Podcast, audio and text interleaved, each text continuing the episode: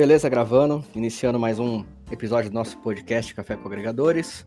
É, antes de entrar no tema, eu queria agradecer as pessoas que estão ouvindo já o nosso podcast.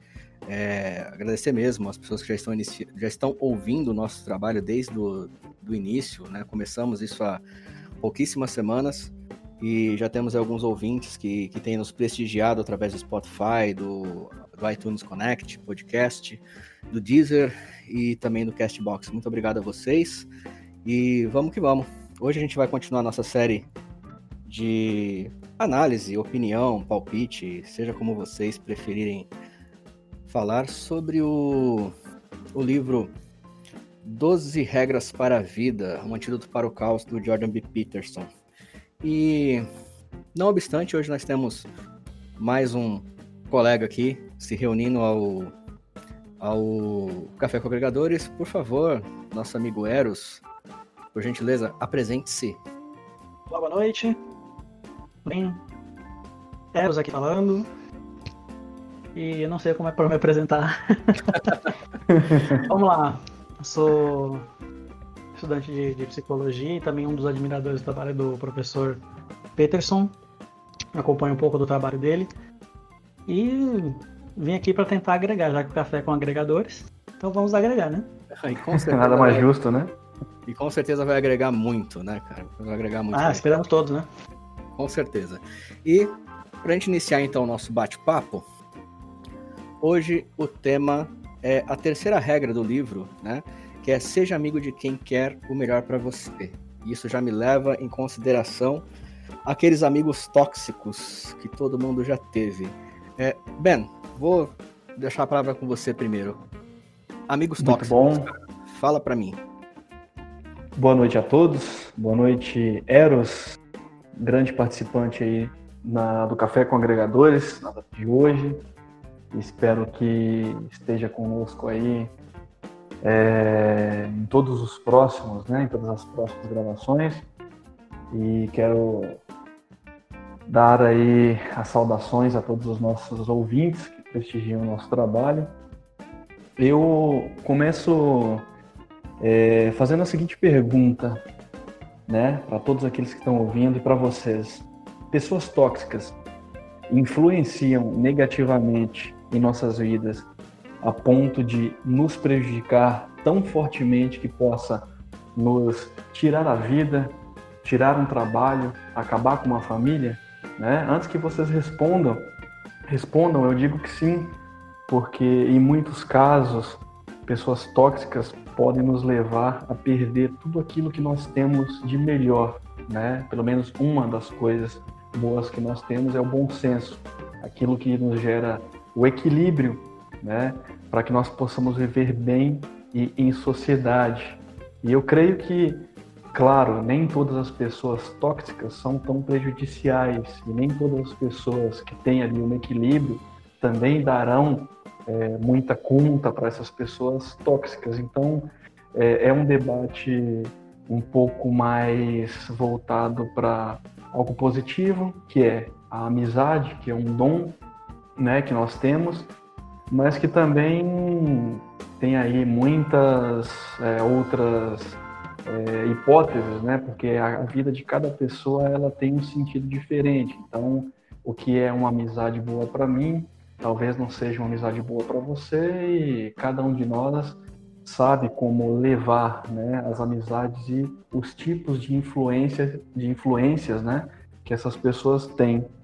Né? E aí agora eu deixo que vocês é, respondam essa pergunta que fiz e também esse ponto de vista que eu tenho. Eros, manda brasa, cara. Quero ouvir sua opinião e seu parecer sobre esses assuntos. Cara, que fogueira se me colocar logo na primeira. Claro. Vamos lá. Então, a primeira pergunta, né? O que significa ser tóxico? Acho que é a primeira coisa que a gente tem que identificar. Depois que a gente definir o que é tóxico, a gente tem que definir quem é o tóxico. Se você colocar no ponto de vista daquilo que me faz mal, às vezes eu sou tóxico para mim mesmo. Se eu coloco do ponto de vista social, tóxico é aquele que vai contra a minha vontade. Então, eu concordo muito com o que o Ben disse. Né? O tóxico é o que vai tirar a gente do nosso eixo, é o que vai tirar a gente do nosso centro, é o que vai levar a gente à ruína. Claro que a desgraça toda não é só pelo tóxico, né? Mas sim pelo uso do tóxico. Se você for pegar a... vamos pegar um, um tóxico comum, né? Qualquer tipo de droga, por exemplo. A droga por si só não vai fazer nada com você, a não ser que você a use. A não ser que você permita o contato íntimo com ele. Caso contrário, que mal vai te fazer? Então, a primeira coisa que a gente tem que saber é o que nos faz mal e o que nos tira do nosso caminho. E aí sim a gente pode começar a eliminar não só as pessoas, como os nossos próprios comportamentos, né? Até porque, até porque nós não somos é, o alecrim dourado que nasceu no campo sem ser semeado, né? Nós somos tóxicos para outras pessoas. Nós, na história de alguém a gente vai ser mal. E é tudo uma questão de convívio e a gente podia fazer aqui uma noite inteira falando só de aspectos biopsicossociais que ia rolar nesse, nesse aspecto, né? Da gente entender o que é bom, o que é ruim, para quem é bom, para quem é ruim, né? Quais são as minhas. Nossa, me fugiu a palavra agora? Ideias, vamos dizer assim. Vamos colocar as ideias, ideias encaixa também. quais são as minhas ideias e quais são ah, as minhas prioridades e, e, o que me tira disso, né? Eu não posso simplesmente me deixar levar, sendo que muitas vezes a culpa de ser intoxicado é minha por me permitir isso, né? Mas eu vou deixar agora para os Zaratos falar um pouquinho sobre isso também, porque é um assunto bem extenso e bem gostoso de falar, né? Muito bom. Com certeza, né, cara? E, e, eu acho bacana que a gente teve a oportunidade de começar a falar sobre amizade é, no dia que nós conseguimos reunir é, nós três para poder bater esse papo, né? É, e um, acho que um ponto interessante que ambos colocaram aí na, na, na, na mesa, né, para ser discutido, é a questão realmente da toxicidade, porque muitas vezes realmente o tóxico, não só para nós mesmos, mas para os outros, é a gente mesmo. Um aspecto interessante que o Jordan Peterson aborda nesse tema e nesse capítulo é justamente sobre pessoas que tentam ou que querem ajudar os outros não porque realmente querem o bem daquelas pessoas, mas porque, porque elas se sentem bem fazendo aquilo. Um exemplo é muitas pessoas se veem tentando tentando usar de caridade para com alguma pessoa e na verdade o que ela está fazendo é alimentar um preguiçoso, né? É diferente e é difícil, claro, você identificar o, o, o preguiçoso da pessoa que realmente precisa de ajuda, são pessoas que costumam é, é, atuar muito bem, né? Então é difícil você identificar quem que é o preguiçoso e quem que é o verdadeiro, é, a verdadeira pessoa que precisa de ajuda. Mas muitas vezes, quem ajuda alguém não olha para esse aspecto. Ele só pensa em ajudar porque aquilo faz bem pro próprio ego dele. É talvez uma tentativa da pessoa tentar se tornar um pouquinho de Deus, né? Olha, estou ajudando alguém que precisa, estou estendendo a mão para uma pessoa que está numa situação abaixo da minha, né? E, e muitas vezes o que ela faz, essa ajuda, entre aspas, não ajuda, porque na verdade ela faz com que essa pessoa continue sendo preguiçosa. O que ela poderia fazer por si só, ela acaba não fazendo. Então, há uma boa intenção por trás disso, porém, existe uma toxicidade por trás dessa ação também. Será? Será mesmo? Eu acredito que sim, cara. Eu acredito que sim. É eu, eu vejo que assim, as pessoas, para que elas possam ter ajuda, vamos pensar no seguinte: você é um cara que estuda psicologia. Se um, se um paciente for obrigado a ter sessões psicológicas para poder se tratar de qualquer transtorno, isso vai, vai, vai auxiliar ele de verdade?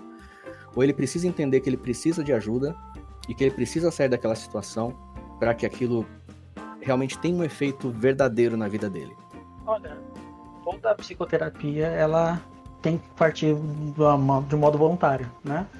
Com exceção em caso de, de depressão, onde o indivíduo ele tem baixos níveis de serotonina e ele não vai, não vai mesmo aceitar qualquer tipo de atividade, a não ser que tenha uma regulamentação dessa serotonina através de medicamentos, aí consultando com um psiquiatra para poder sair da depressão, para poder se estabilizar, para poder a psicoterapia fazer efeito, né? Mas uma coisa que você falou aí sobre é, reforçar a preguiça, né, patrocinar a preguiça, dentro da, da psicologia comportamental tem uma coisa que é fantástica sobre isso, que fala sobre comportamentos reforçados. Todo comportamento que gera algum tipo de ganho, algum tipo de reforço no sentido de ganho, ele tende a ser repetido. Então o preguiçoso que recebe ajuda continua preguiçoso porque vai receber ajuda. Tem um reforçamento chamado reforçamento intermitente, que é de vez em quando esse comportamento gera alguma coisa positiva. Então, se de vez em quando eu consigo, eu vou tentar sempre, até conseguir de novo. Entende? Então. E uma vez, né? Porque não vai conseguir de novo, né? Sim, sim.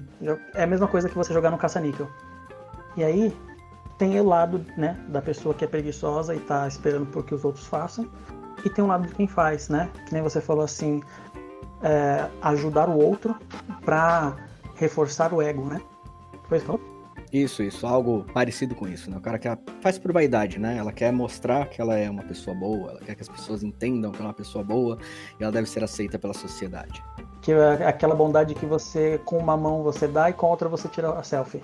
Isso, isso nada mais é do que um envaidecimento, né? Que é puro, é puro narcisismo. Mas tem um vídeo que eu acho fantástico do professor Clóvis de Barros, que ele fala o seguinte: é, o bem e o mal, né? a gente polariza muitas coisas, né? O bem e o mal. Vamos trazer para o lado da amizade, né? O tão tóxico, mas como o bem e o O bem, ele é muito mais questionável. O mal não é questionável. Quer um exemplo? O próprio professor Cláudio de Barros fala isso. Dei 10 reais para o mendigo. Fiz uma boa ação? Questionável. Porque eu posso estar patrocinando a mendicância, no caso, reforçando um preguiçoso, né? eu posso estar tentando me livrar de uma culpa interior, tentando mostrar para alguém que eu que eu faço quais são as por, por trás do meu ato bom. Agora, se toma 10 reais o mendigo, que alguém vai falar ruim. Então, você vê como é, essa polarização é muito, muito ingrata, muito injusta, né?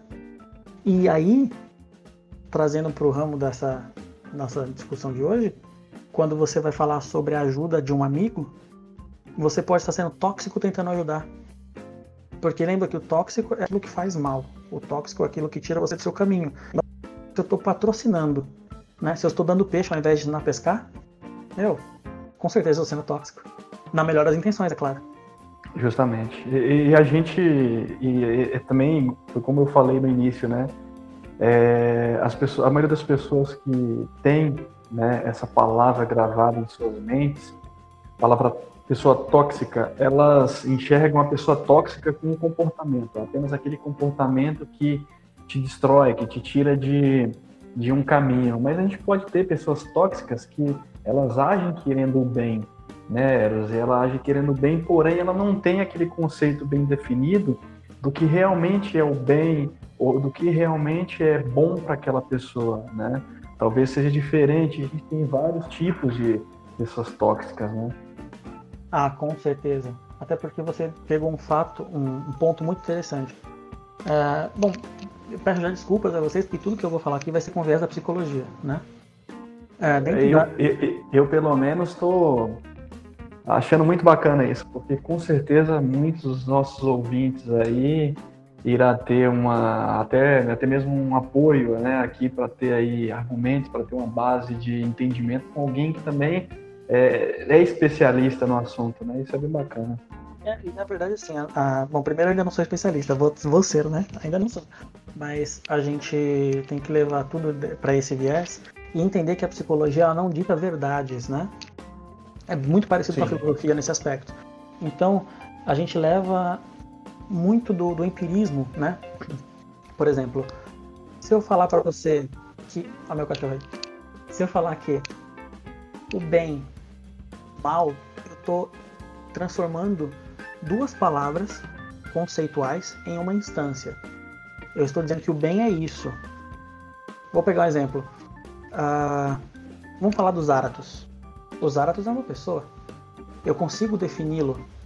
Eu consigo dizer quem é o Zaratos e quem não é. Mas se a gente pegar a palavra bem e mal e tentar conceituar nesse mesmo modo, a gente não vai conseguir, porque o que é o bem? Se você parar para pensar, vamos falar aqui um pouco sobre o mundo nerd, que o Zaratos adora, falar sobre o Flash. O Flash, ele é muito narcisista.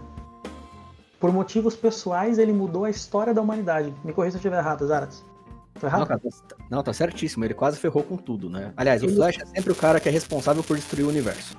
O Flash, ele foi responsável por um cenário apocalíptico porque ele tentou salvar a pessoa que ele gostava. Ele mexeu na linha do tempo para poder salvar alguém que ele gostava. Cara, esse é o retrato maior do narcisismo que a gente pode ver. Porque tentando fazer o bem para uma pessoa, ele lascou com tudo. Então, se você parar para pensar, na vista de quem está sofrendo pela consequência das ações dele, ele é o vilão. Mas ele é visto nos quadrinhos como herói. Porque a gente está vendo o lado dele da história. E se a gente vê o lado das outras pessoas, ele vai ser o herói ou vai ser o vilão? Então acho que o bem e o mal, esse conceito assim, é muito, muito presunçoso eu dizer, Ben, isso é bom para você. Talvez no papel de psicólogo, no papel de psicólogo, eu só vou poder dizer o que é bom e o que é ruim para você a partir do momento que eu conheço a sua história e que você entende o que eu tô falando. E quem vai definir o que é bom ou ruim para você é você.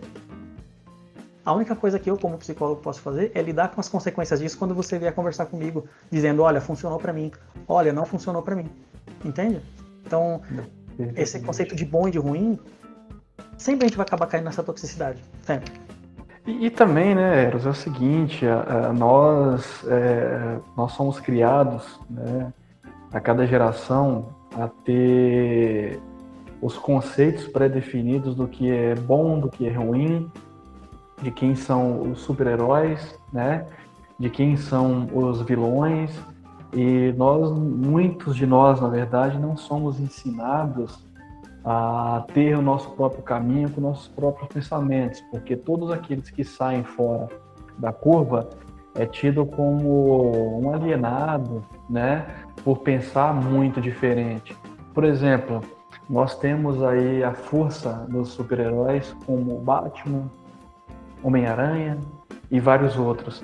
E esses super-heróis, eles conseguem ser super-heróis e demonstrar poder porque eles têm força, mas a gente tem, por exemplo, vários líderes, né? Nós tivemos, né, vários, vários líderes. É, eu vou colocar assim como líderes, principalmente Jesus Cristo, Buda, entre vários outros que pregavam não o poder, né? E para mim é o poder porque quando você, por exemplo, prega é, uma convivência pacífica, você prega a, a, a gentileza, você prega que todas as pessoas são iguais e elas merecem o respeito, você está implantando também uma forma de poder, mas um poder que é compartilhado para todas as pessoas e não aquele domínio que os super-heróis, por, por exemplo, têm, que é a dominação, ou seja, o super-herói domina os maus, os maus por, por, por si dominam as pessoas mais vulneráveis, mas essas pessoas, por exemplo, pregavam uma forma diferente de poder né? Então, onde está o tóxico nessa história? Onde está ali? É, você, não sei se você consegue entender, porque cada um com a sua filosofia conseguia é, trazer adeptos. Então, talvez é, um, um, um, cara que não é adepto de uma certa filosofia, por exemplo, ele vai odiar a outra e aquela filosofia é tóxica para ele. Então, é algo muito, digamos, é, não tem como a gente mensurar e dar uma certeza. Né? Na verdade, ah, nós somos fruto da sociedade em que vivemos. Nossos pais ensinam para a gente os, os valores deles, que a gente toma para a gente como base. Quando a gente entra na escola, a gente começa a conhecer novos valores dos amiguinhos, começa a ver se isso está condizendo ou não com aquilo que a gente acredita. Depois a gente acaba adquirindo novos valores. Na adolescência a gente vai na, em busca da própria identidade e assim por diante. Nesse caso, quando alguém pensa fora da caixinha, essa pessoa, na verdade, ela não está pensando por conta própria. Porque não existe um pensamento por conta própria, tecnicamente, tá? Tecnicamente falando.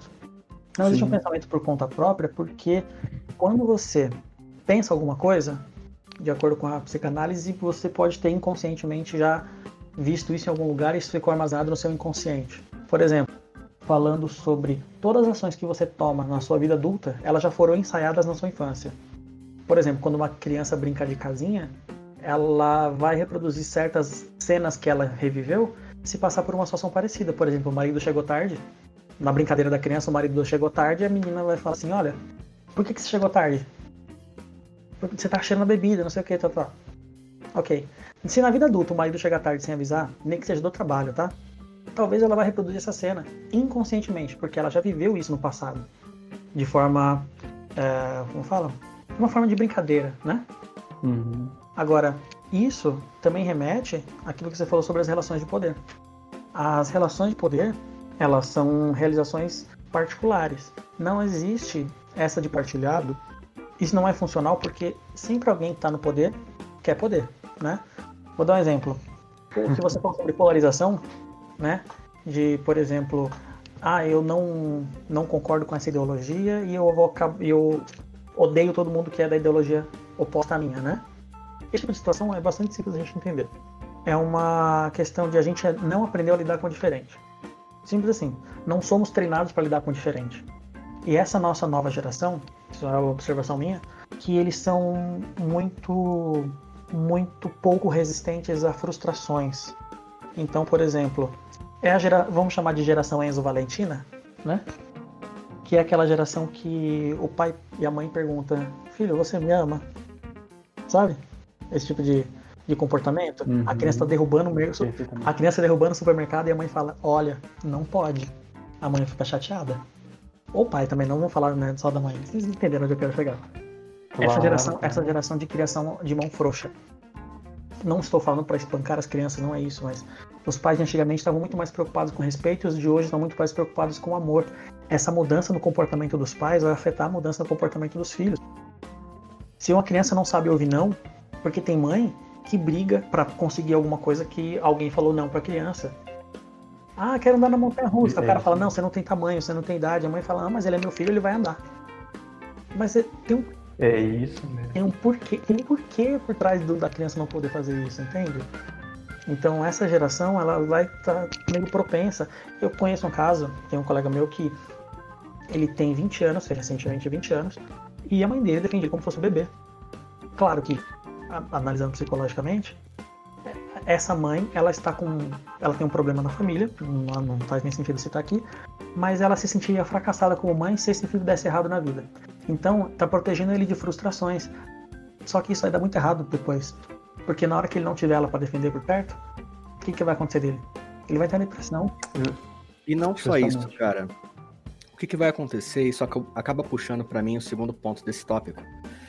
Que é justamente por que, que muitas vezes a gente insiste em manter amizade com pessoas que não são boas pra gente. Exemplo, você decide parar de beber. E aqueles seus amigos, entre aspas, eles não respeitam que você resolveu parar de beber, parar de fumar, parar de usar drogas e vivem te oferecendo. Quer dizer, você já teve um problema de vício com aquilo e as pessoas continuam te oferecendo aquilo. Né? Ou casos também como você sabe que aquilo faz mal, sabe que aquilo não vai ser é, bom para você, nem bem visto pela sociedade, ou pela sua mãe, ou pelos, pelos valores da sua família, certo? É, não estou aqui tentando diminuir a liberdade de ninguém, muito pelo contrário, só colocando um cenário, né? Porém, a pessoa vai lá e insiste em fazer isso. Quer dizer, se o cara ele já ele já está acostumado a não receber frustração, como que vai ser então a postura desse cara quando ele tomar uma decisão entre aspas por si só, como por exemplo parar de usar drogas, parar de fumar, parar de beber, mas ele ver os amigos dele o tempo todo instigando ele a voltar pro vício. Ou o outro cenário, né? Ele sabe que aquilo faz mal, mas porque ele quer se misturar àquela turma, ele não se importa em chatear a mamãe dessa vez.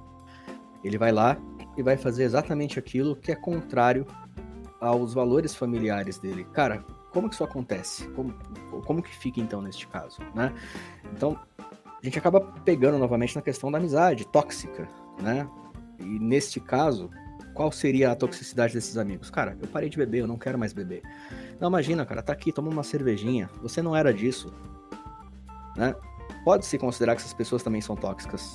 Por que, que a gente insiste em permanecer próximo dessas pessoas, então? O que, que motiva a gente a, a, a querer estender, por assim dizer, o nosso sofrimento, cara? E me traz uma luz aí. Vamos lá. Zaratos, eu te conheci gostando de café, correto? Correto. E para mim é estranho não te ver tomar café. E um dia você decide parar de tomar café. O que? O Zaratos parou de tomar café? Como assim? Não, tá uma coisa errada com ele. Aí eu pergunto, Zaratos, por que você parou de tomar café? Café me faz mal. Mas você sempre tomou e nunca fez? Eu tô desconstruindo quem eu conheci. Não é uma questão só, por exemplo, se eu te conheci nesse meio, né? Conheci numa cafeteria, não faz sentido ver você não tomar café. Se eu conheci, sei lá, fulano de tal na biqueira e fulano não frequenta mais, e fulano se identifica comigo de algum modo, é como se eu estivesse perdendo parte dessa identidade. Isso é o que acontece do lado do amigo. É uma possibilidade, tá? Então a gente fala assim que é, fulano mudou. Com certeza você deve ter pessoas na sua vida que fala mais porque a pessoa mudou. E tá tudo bem. Sim. Às vezes não aconteceu nada de errado, simplesmente a pessoa mudou. Talvez de vocês na vida levou a lugares diferentes e a vida é assim. Isso também acontece com casais românticos, né? Sim, com certeza. E justamente o ponto que eu quero chamar a atenção é justamente esse, né, cara? Porque assim, acho que nós três aqui, acho que nós três aqui em algum momento passou por uma experiência parecida, né? É, fazíamos parte de um círculo social e por N motivos a gente resolveu sair, né? É, resolvemos terminar um relacionamento ou terminaram conosco e só que acredito que em algum momento, nós três pelo menos aqui, né, é, não que isso nos coloque numa, numa elite é, psicológica, isso acontece com muita gente, mas a gente sabe que muitos não. É simplesmente perfeito, olha, eu resolvi parar de beber, meus amigos continuam bebendo, eles não me reconhecem mais dessa forma, então afastar-me-ei dessas pessoas para que é, eu não fique o tempo todo passando por aquela. Já que eles não me reconhecem mais dessa forma, então beleza, eles seguem a vida deles e eu sigo a minha. Né? É, eu, particularmente, conheci várias pessoas que eu as conheci fumando, eu as conheci bebendo, eu as conheci usando drogas. É, inclusive numa época que eu mesmo utilizava é, bebida alcoólica. E quando essas pessoas decidiram parar de beber, eu compreendi as, as, as intenções delas e sempre os apoiei, né? Eu tive um amigo que ele fumou por muitos anos. Quando ele resolveu parar de beber, no máximo eu brincava com ele. Ah, quando você fizer então cinco anos que você não fuma mais, a gente vai, a gente vai fumar uma caixa de charuto. Mas era pura zoeira, né? É, eu respeitava totalmente aquela, aquela decisão dele e procurava incentivar ele a não voltar para aquilo que ele tinha decidido sair. A mesma coisa para relacionamentos, né? Você tem um relacionamento tóxico, vamos por aí, é, não é o caso agora, mas o Eros aí resolve se engalfinhar com uma com, com uma garota reluzente, mas ela faz mal para ele, né? O, o tempo todo é, machuca o coração desse cara, né? Termina, vai, vai ficar com outros caras, ele insiste nisso, né? É, é uma coisa que honestamente, se eu não quero para mim, eu não quero para vocês, eu não quero para os meus amigos também, né?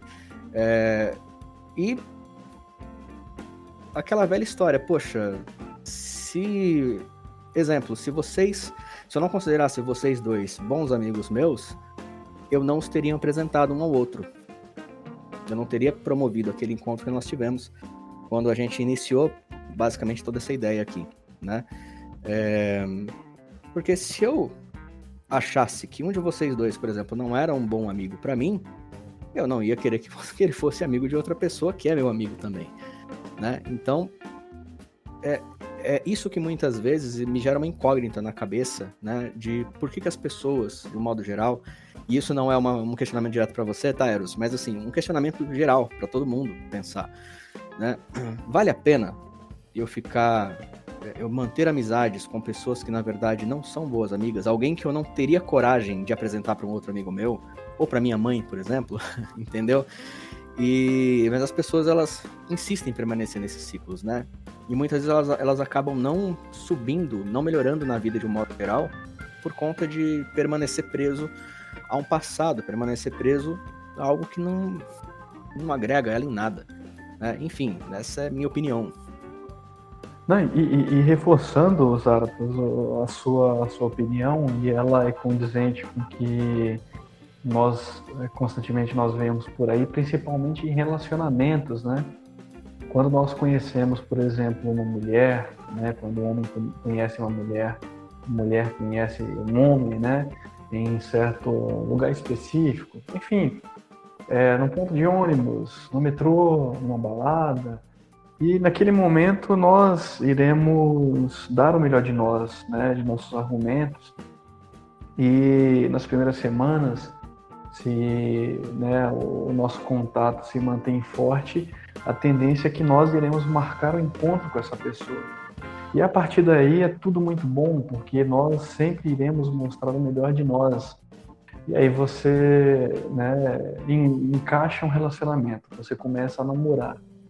No primeiro ano, quando você percebe que as ideias são muito contrárias, né, que as ideias não batem e que aquela pessoa ela não, não quer tomar é, decisões acertadas, aquela pessoa ela não enxerga o seu melhor, ela é muito ríspida, ela só defende os gostos que ela tem e os que você tem ela quase não não não, não interessa, então ela sempre se coloca por cima, né? ela e quando, por exemplo, você não atende os desejos dessa pessoa, ela tende a dizer que você não é uma boa pessoa e você se magoa por isso e você começa a querer mudar o seu jeito de ser por uma outra pessoa que talvez nunca vai dar certo. E aí você acha que você está errado e você é, né, marca um casamento. E aí, será que, né? Talvez se você, por exemplo, já sabe que aquilo não vai dar certo, por que, que a gente insiste, né? Em continuar algo assim? A gente sabe que a gente vai sofrer. E tem muitos casais, por exemplo, que são despreparados e a certeza é o casamento será totalmente destruído. Nós vemos, hoje, por exemplo, eu vendo a notícia e eu não sei, não estou julgando aqui porque eu não li a notícia completamente, não sei quais foram as motivações mas um, um, um sargento da Polícia Militar em Brasília matou a esposa na frente dos filhos, né? E depois cometeu um suicídio. Você entende? Então, assim, isso não foi por acaso. Isso é tempos e tempos de conflito, de atrito, coisas que não se acertam, né? Então, será que talvez a gente consiga é, tanto um relacionamento, né, com uma, uma namorada, uma esposa, com amigos, a gente consegue prever que um dia essa pessoa irá nos é, destruir nossa visão de mundo, irá destruir nossos sonhos de alguma forma? Vocês acham que é possível a gente medir isso ao longo dos tempos? A gente primeiro precisa considerar o fato de que todo mundo sabe que tem defeito, mas ninguém assume que tem defeito. E quando fala de assumir, eu não estou dizendo de falar eu tenho defeito. Porque essa é uma frase bonitinha de falar, uma frase humilde. Agora, se eu estou num relacionamento onde a pessoa faz com que eu realize todas as vontades dela e as minhas sempre ficam em segundo plano, será que ele de fato tem um pressuposto da psicologia que diz o seguinte: todas as pessoas tomam sempre a melhor decisão possível segundo o seu nível de experiência com a melhor das intenções. E isso inclui roubar, isso inclui matar, isso inclui tudo. Porque aquela decisão foi a melhor que eu tinha no momento, que o meu nível de experiência me permitiu pensar nela, né? E a intenção é a melhor. Ah, mas alguém que rouba. Ué, a intenção é boa para si mesmo, não precisa ter a intenção boa para a sociedade. Entende? Então eu acho. Justamente. Então eu acho assim. Uh, muitas pessoas, aí vai entrar muitos outros temas, né? Mas só para você ter uma ideia, uma pessoa que aceita um relacionamento abusivo, e quando eu falo relacionamento abusivo, eu não falo de violência física, mas sim de, de poda é, emocional, de poda comportamental, onde ou a mulher não deixa o cara jogar bola, o cara não deixa a mulher usar a roupa que ela quer, sabe? Esse tipo de comportamento que é nocivo uhum. para um relacionamento. O que, que faz uma pessoa aceitar? Pode ser subjugamento, tá? No sentido de Uh, eu sei que eu não posso me, livre, me livrar disso, então eu vou aceitar essa condição. Isso acontece mais no caso das mulheres, porque normalmente os maridos se tornam mais agressivos e usam de força física, e talvez por não conseguir revidar, elas acabam para preservar a própria vida, né? não, é, não é nem porque gosta do relacionamento, é autopreservação.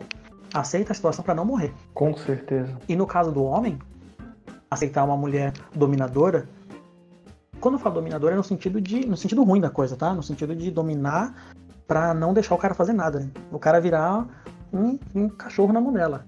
Sim. Isso é muito baixa autoestima do homem.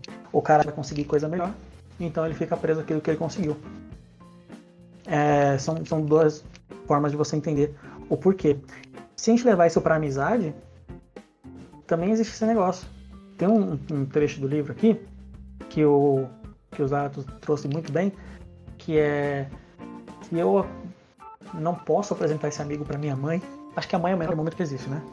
Se eu não posso apresentar para minha mãe esse amigo, por que, que eu vou manter ele?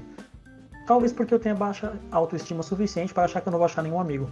É isso mesmo. Ou pode ser que esse cara esteja me subjugando de um jeito que eu tenha medo de, de não ser mais amigo dele e as consequências que isso pode me causar. Lembra daquele, daquele seriado famoso, Todo Mundo Odeia o Chris? Sim. E aí, carinha, passa um dólar. E aí, carinha, passa um dólar. Ele dava um dólar porque ele gostava do cara ou porque ele tinha medo? Porque tinha medo, por né? que, que ele nunca deixou de dar um dólar? Por que, que nunca denunciou esse cara? E por que, que toda vez que passava por lá, ele fazia o que o cara pedia? Entende? Ele se sentia subjugado Sim. porque não tinha como lidar com aquele cara. Porque ele era um nerdzinho e aquele cara era um, um, um marginal descolado. Certo? Ou pode ser também, não, não no caso do Chris, mas um outro exemplo é esse aqui é o amigo que eu consegui porque eu sou um, um, lixo de pessoa e não consigo melhor que isso. É isso mesmo, é isso mesmo. Eu acho que nós, assim, pelo menos é, eu falo por mim, nós iremos morrer tentando aprender coisas, tentando aprender alguma coisa que nos dê valor nessa vida, né? E eu constantemente eu tento buscar aí as coisas né, ruins que eu pensei, as coisas ruins que eu acabei cometendo durante o dia, porque um simples pensamento negativo pode me afetar psicologicamente de tal forma que eu possa prejudicar o meu relacionamento, né, entre outras. Então hoje, por exemplo, né, atualmente, eu tento fazer um exame de consciência, uma autocrítica. Então, sempre que eu erro, eu busco tentar reparar, não só com pedido de desculpas, mas mostrando que de fato eu errei, aquilo gerou uma consequência, e eu mostro as consequências que foram geradas, né? E no dia seguinte eu tento ser um pouco melhor. Eu sei que isso será até o fim da vida, mas eu tento, por exemplo, tirar esse tipo de influência que a mídia, né, que ela é muito manipuladora, ela nos dá porque infelizmente ah, nós é, damos, por exemplo, um exemplo como o iPhone, né? O iPhone é um ótimo telefone, mas as pessoas mais jovens, por exemplo, compram simplesmente para tirar foto, né? Mostrando a maçãzinha do aparelho no espelho, mas não porque ele tem uma memória, uma memória boa, um processamento bom, ou seja, a mídia, né? De certa forma e as redes sociais elas ensinam um mundo totalmente diferente que talvez não seja promissor para muitos de, muitos de nós, porque isso depende também do meio que você vive, depende também das suas condições sociais, né, entre outras. Isso envolve não só um telefone celular, mas também um tênis que você compra, uma roupa que você usa, pessoas né, que você é, conviva. Então eu tento olhar também, inclusive existem opiniões que eu não não, não gosto. Existem, por exemplo, é, livros que eu não gosto, mas que se você gosta, eu respeito, né? Então eu não vou, por exemplo, é, te julgar demasiadamente porque você tem ali um tipo de, de costume que para mim é repugnante, né? Então eu acho que a partir do momento que você costuma aceitar que o outro também tem direito, que o outro também é um ser vivente, que tem é, estímulos, que tem ali é, né, um, um, uma forma de, de, de viver que para ela seja boa, desde que você respeite e você comece a, né, você começa a treinar isso, eu creio que as coisas comecem a ficar boas para você e você automaticamente evita né, a, a, permanecer próximo de pessoas tóxicas. Né? Pelo menos eu estou agindo dessa maneira. E eu não me senti nem um pouco ofendido por ser usuário da Apple, tá? Pode ficar tranquilo. Eu, eu, eu, eu, enquanto eu falava, pensei, tentei lembrar o seu aparelho celular, eu lembro na época é, né, do nosso café, Mas você, eu tenho certeza que quando você comprou o telefone, você comprou por vários outros aspectos, né? A qualidade também foi, foi um, um agravante, né? Que, que nada, ele fez questão de esfregar na cara de todo mundo que tinha comprado isso aí. Foi, é foi... mesmo? então será que eu vou ter que te retirar todo o meu argumento, Elis? Na verdade não foi bem isso, não. Eu tentei mudar, tentei mudar mas não, não, me adaptei ao sistema, por isso eu voltei. Foi só isso. Eu, eu tô acostumado com, com esse sistema e aproveitando o gancho que você falou, é basicamente assim. Uh, eu tenho algo bom, então eu sou bom, né? Uh, isso me remete muito à infância, né? Porque você pode perceber que quando a criança obtém alguma coisa que para ela é de valor, ela vai esfregar na cara de todo mundo. Lembra do Kiko? Eu tenho, você não tem? Quer compra? Quem nunca fez e quem nunca passou por isso, né? Não, e outra, né? O problema é quando isso se espalha para adolescência, né? Quando, isso, quando esse tipo de pensamento se espalha para quando você é criança, até aí tudo bem, cara. Porque a criança, ela é ela passa a ser duas coisas, né? Ela é o que ela é capaz de fazer e ela é o que ela tem né? Você pode perceber que toda criança que compra uma roupa nova, ela vai mostrar para todo mundo, até quem não conhece. Olha, tio, eu comprei uma roupa nova. É isso mesmo. A criança fala assim: Olha, tio, eu consigo correr mais rápido que todo mundo. E ela sai correndo para mostrar para você que ela consegue fazer aquilo. Isso é uma validação, é saudável para uma criança. Cara, e, e, o pior é que isso muitas vezes é fomentado pelos próprios pais, né? Tipo, ah, mostra lá como você tá bonito com a sua roupa nova, né? Ou então, tipo, olha, não mostra isso para aquele seu amigo porque ele vai ficar com inveja. Não, isso né? é fundamental. Agora, o fato da criança demonstrar é um processo muito natural da, da infância. É muito natural. Com uhum. crianças de 4 ou 5 anos, é muito natural. Agora, quando o pai fomenta, é que é o problema. Porque isso vai para adolescência, vai como valor. Sim. Eu queria citar um exemplo de um, de um colega.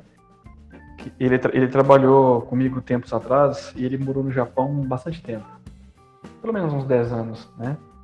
E voltou ao Brasil, uma condição bacana, que trabalhou bastante.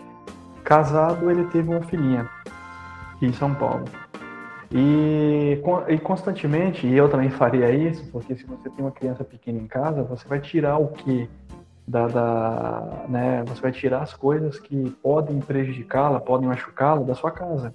Então, se você tem, por exemplo, um criado mudo ali, um criado mudo não, um qual o nome? É, aquelas mesas de centro, né? Mesa de centro, você tem ali um vaso, alguma coisa que possa ferir a criança. O nosso, o nosso intuito é tirar aquilo do lugar para que a criança ela possa se movimentar de um lado a outro e não venha a mexer com aquilo que possa lhe machucar. Mas esse colega ele fez diferente. Ele simplesmente deixa no lugar e ele tenta ensinar para a filha que vai continuar ali e que ela não pode mexer porque ela vai se ferir. A criança muito pequena talvez não, né, não vai assimilar tão bem isso a princípio, mas eu achei uma coisa muito bacana, porque você mostrar que uma cobra venenosa ela pode te picar e ela pode te levar a óbito, é claro que você não vai expor a criança ali, mas você também não vai ensinar que a criança tem um medo totalmente é, é, exacerbado né, daquele animal, por exemplo, a ponto de a pessoa ter um trauma, né, e nunca é, conseguir ver qualquer tipo de animal até que se seja parecido, né? Não sei o que vocês pensam sobre isso. Eu, por exemplo, achei uma forma inovadora de cuidar de uma criança em casa. Eu acho que as duas formas são válidas, na minha opinião. Porque, assim, se você quer ensinar valores, como as coisas são como tem que ser, deixa as coisas onde elas estão e ensina a criança, olha, você tome cuidado, porque isso não vai sair daqui. Porque a vida é assim, né? As barreiras que a vida impõe, né? As barreiras sociais, né? As barreiras profissionais, as barreiras acadêmicas, elas sempre vão existir, você tem que passar por elas. Outro modo é você deixar a criança ser criança. Vai, cara, vai correr, eu vou tirar tudo aqui. Vai, só vai ter sofá e televisão na sala. O resto eu vou tirar tudo para você poder correr à vontade. Eu acho também válido. Acho que vai muito da intenção dos pais, né? Por exemplo, você já casou bem? Não. Não casou, né? Não, não. Pelo menos até falta mais uns meses aí. Creio que o ano que vem eu terei essa experiência, se Deus quiser. Ah, será muito bom. Bom, pelo menos até a data de lançamento desse podcast, o Ben não é casado. O Ben não tem filhos também, né? Não. Mas você tem essa história de. Não. Não que eu saiba, né? Eu vim para São Paulo tem um tempinho, não, não sei. É brincadeira. Ô, louco. brincadeira. Usaram Toda brincadeira tem um fundo de verdade, né? É, exatamente. Freud dizia o seguinte, na brincadeira dizer tudo, incluindo a verdade. Será que eu tô, será que então tem a possibilidade de um procurador de um procurador vir com um termo aí para eu assinar e ter que Enfim, uh, sobre sobre isso. A sua noiva ela tem uma criação, né? Os pais dela criaram ela de um jeito, seus pais te criaram de outro. Você tem as criações diferentes, certo? Talvez certo. pode ser que esse exemplo desse seu amigo seja uma coisa tão positiva que você queira adotar. Pensei nisso. Mas a sua noiva talvez não concorde porque ela não foi criada assim. E agora? Não pensei nisso. Entende? Então, Perfeitamente. eu acho que assim, tudo é uma questão de, por exemplo, vocês vão passar valores. Então o que, que vocês têm que fazer? Alinhar os valores que vocês vão passar para os filhos de vocês. Correto? Sim. Quem pode fazer isso? Eu? Não. Exatamente. Você. Você e ela. Justamente. Então, eu, eu gostei da, da postura dele porque a vida vai fazer isso. A cultura oriental, ela é muito dada para o momento presente e muito espiritualizada. A nossa cultura Sim. é muito, eu vou chamar de ególatra, né? Ou egocêntrica. Você pode perceber que quem está bem consigo mesmo causa problemas na sociedade. Problemas assim, na sociedade ao redor. Pai, mãe, etc. É o chamado de ovelha negra. Uhum. O que eu acho um tremendo termo injusto, né? Eu acho que, Justamente. acho que espírito livre é melhor. Mas não acha que parte desse desse ego voltado para outra pessoa não é justamente para que a pessoa se, senta- se sinta superior a outra? Não em todos os casos, claro. Mas não acaba sendo um- uma forma de afagar o próprio ego? Né? Quer dizer, eu, eu posso ajudar aquela pessoa, então eu sou melhor que ela de alguma forma. Eu estou acima dela de alguma forma. Eu estou cuidando, né, dela de alguma forma. Mas, enfim, é, acho que de certa forma, acredito que tem, tem pessoas que, que realmente têm ah, uma boa intenção legítima, né? Sem buscar nada, mas existe também a questão das pessoas que fazem por puro, por puro ego, né, cara? Por puro. É, pura vaidade. O ego é, é fantástico isso, porque até o amor é egoísta. Eu amo o sentimento que eu tenho quando eu tô com você. Entende? Nossa, eu nunca recebi uma declaração tão linda assim, cara, e tão direta. Obrigado, Eros. Na verdade, na verdade, o amor é, é basicamente isso. Eu amo o sentimento que você faz eu ter. Não, não é você. É como eu me sinto quando eu tô com você. Então, isso é o amor. O amor nada mais é, Gente, nada mais é do que um complexo de reforçamento positivo. Ou seja, eu vou recebendo coisas boas em troca daquilo que eu vou dando. Então eu só dou porque eu tenho em troca. Você pode perceber que quando o amor não é recíproco, ele acaba. É, a gente vai poder falar um pouco mais, um pouco mais sobre isso também em alguma numa nova oportunidade. É, eu acho que então realmente a lição que a gente tem aqui hoje, é, retomando o, o, o assunto principal, é seja amigo somente de pessoas que querem o seu melhor.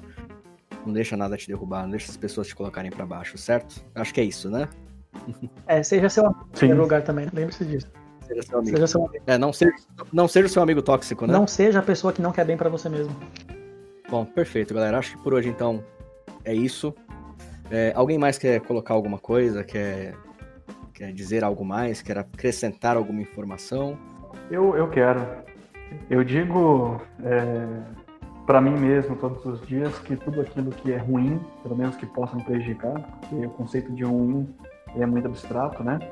Mas tudo aquilo que me cause dor, que me cause sofrimento, né?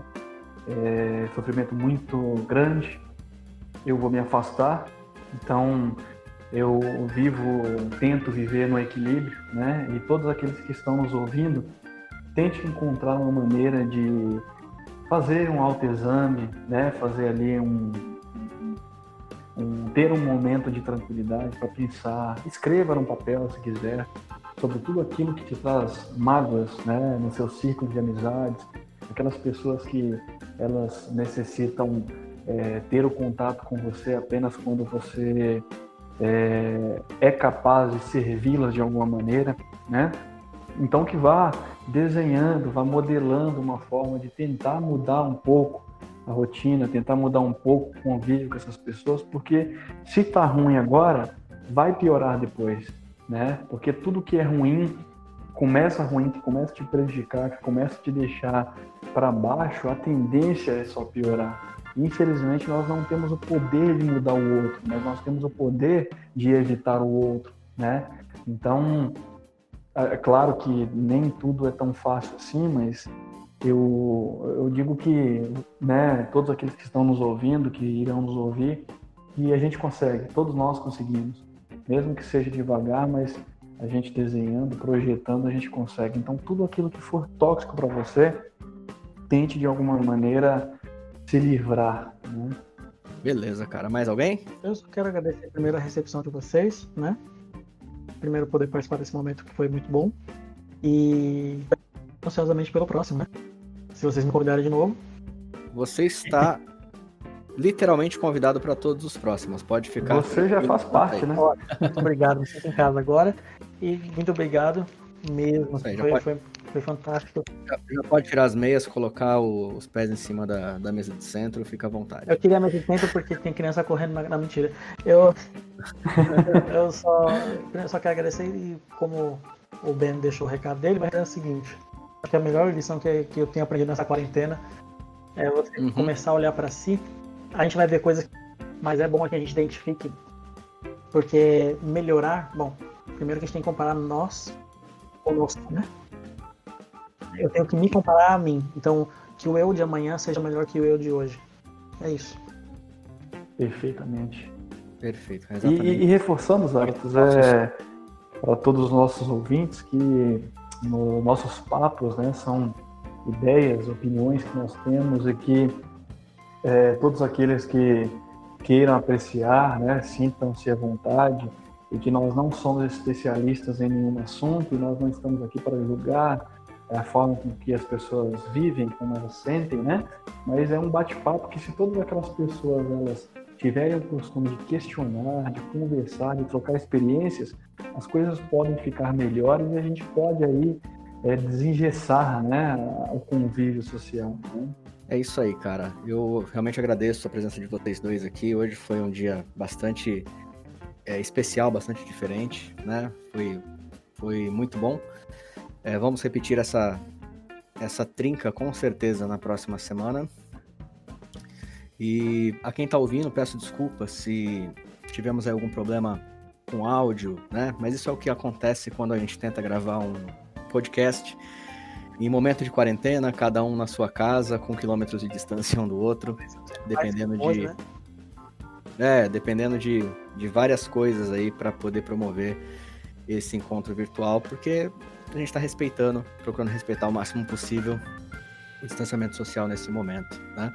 Então, agradeço a todos que estejam nos prestigiando de coração mesmo.